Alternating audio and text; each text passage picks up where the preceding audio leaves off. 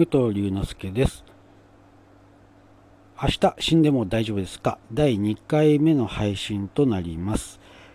えー、前回は、えー、第1回目ということで、えー、核のある世界平和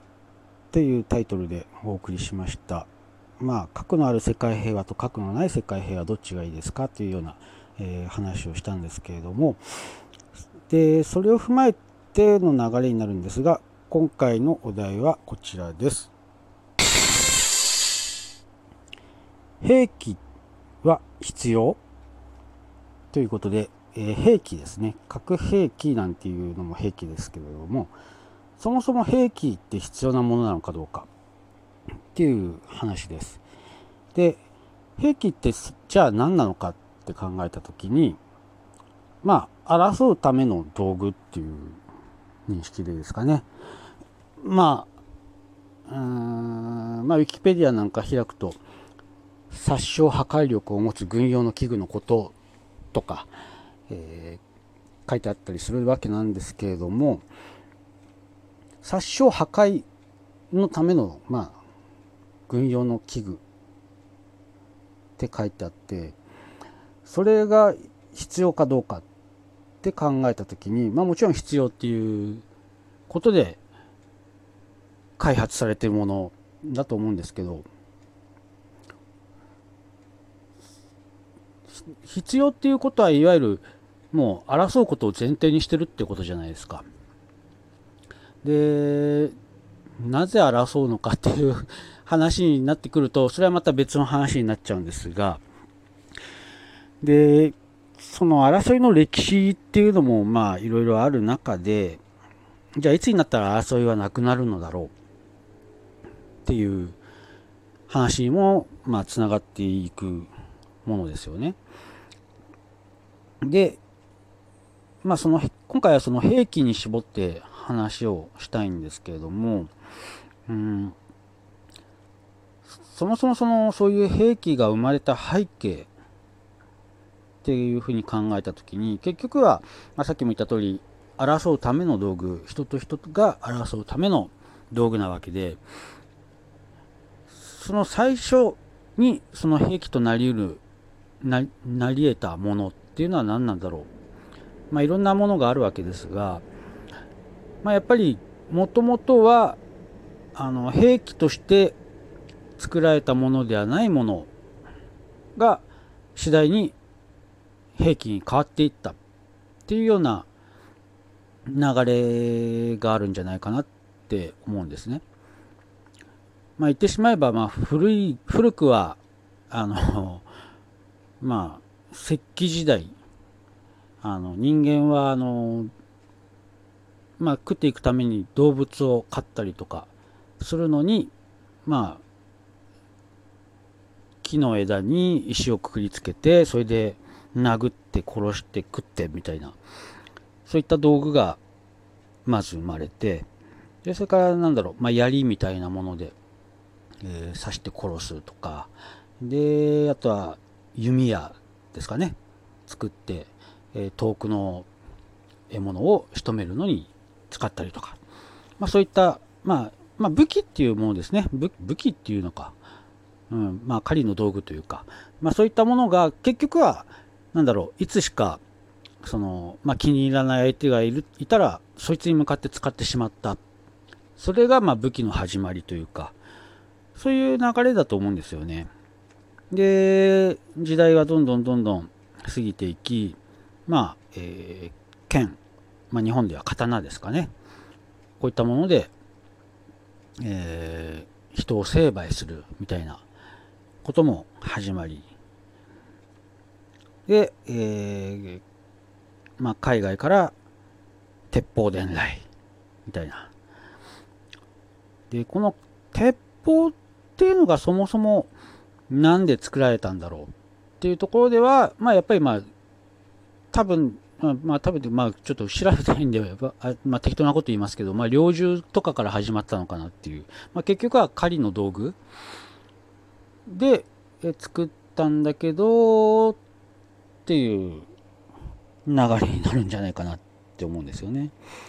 で、やがてその鉄砲が大きくなったものが、まあ、大砲ですね。まあ、大きい弾を撃つための大砲。で、でもう大砲レベルになってくると、もう完全に破壊を目的としてるじゃないですか。まあ、本当に、戦争のための道具みたいな。で、まあ、爆弾が作られたりとか。で、あとはその、まあ、大砲を撃つための移動しながら撃てるものみたいな感じでね、まあ、あの戦車みたいなものが作られたりでやがて海の上から攻撃できるように軍艦が作られたり空から攻撃できるように戦闘機爆撃機などが作られてうんまあなんかどんどんどんどんエスカレートしていったっていうことですよね。で、まあその他にもまあ兵器と呼ばれるものいろいろありまして、まあまあ、前回話した核兵器もそうですけれども、まあ、生物兵器ですとか、気象兵器ですとか、いろいろ、その、まあ、結局は、争いを起こし、争いを起こすっていう言い方も変ですけどもね、その、なん、なんなんだろう。まあ、争いって何なんだろうみたいな話にもなってくるんですけども、うーん、まあ、とにかく、まあ、破壊、殺傷するための道具なわけですよね、兵器って。なんでそんなもんがあるんですかね。まあ、あの、まあ、そ、それを今この現代で問うこと自体がナンセンスなことなのは分かってます。正直、あの、なんでそんな兵器が必要なんだなんてことを、こんなね、一人の人間が言ったところで、あの何も変わりはしないとは思うんですがそれでもなんだろうやっぱりその争いを好んでする人っていないと思うんですよ。うん、戦争をやりたくてやるって相当頭狂ってると思うんですよね。で、なんでやりたくもないことをやらなきゃいけないのかって言ったら、まあ、早い話、意見が合わないっていうなんなんだろうなっていうようなことが案外発端だったりするのかなと思うんですよね。で、まあ、国と国が争うっていうことに関してはやっぱり言葉が通じないっていう大きな壁もあったりしてなんだろうきちんとした意思疎通ができてるのかって言ったら正直できてるって言い切れない部分も昔はあったんじゃないかなって思うんですよね。でそこからまあ国と国の争いとかいろいろ戦争が大きなことになってまあ大変なことになってしまうとで結局その大変なことを引き起こした結果、まあ、多くの命が失われて悲惨な目に遭う人がたくさんいてでそれは今も変わってなくてでいつまでそんなことを繰り返すんだろうっていうのがもう何でしょう人類の永遠のテーマというかまああれですよね、まあいろいろ、まあ映画だったりドラマだったりアニメだったりそういったものにも、まあその戦争っていうものはさん描かれてきて、みんながみんなやっぱりその戦争なんて本当はしたくないはずなのにしてしまっている。そのための道具として兵器がある。まあそう考えたらやっぱりですね、兵器っていうものがあるから争うんじゃないかってふと思うんですよね。兵器って本当に必要なものなのかどうか。話し合いで決着がつかないか力ずくでみたいな部分が、まあ、あるわけですよね。もう暴力的というか、なんというか、最終手段というか、最終手段？うん。